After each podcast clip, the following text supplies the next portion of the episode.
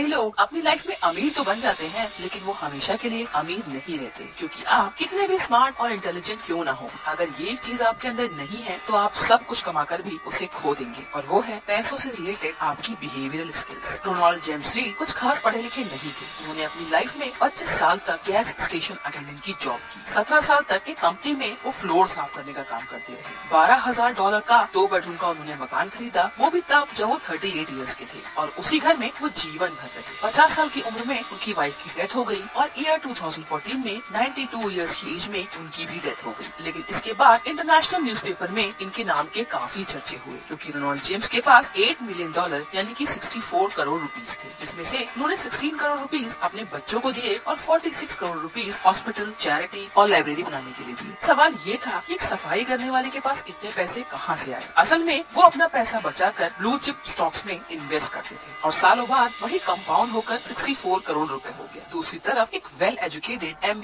Richard Fuscone जो बेहद कामयाब इंसान थे वो 40 ईयर्स की एज में रिटायर भी हो गए और उनकी चैरिटी का दुनिया लोहा मानती थी वो काफी फेमस थे और ईयर 2000 में उन्होंने 18,000 स्क्वायर फीट का एक आलीशान घर लोन पर लिया वो घर इतना पहुँच था की उसका महीने का मेंटेनेंस ही सेवेंटी लाख रूपीज था और ईयर टू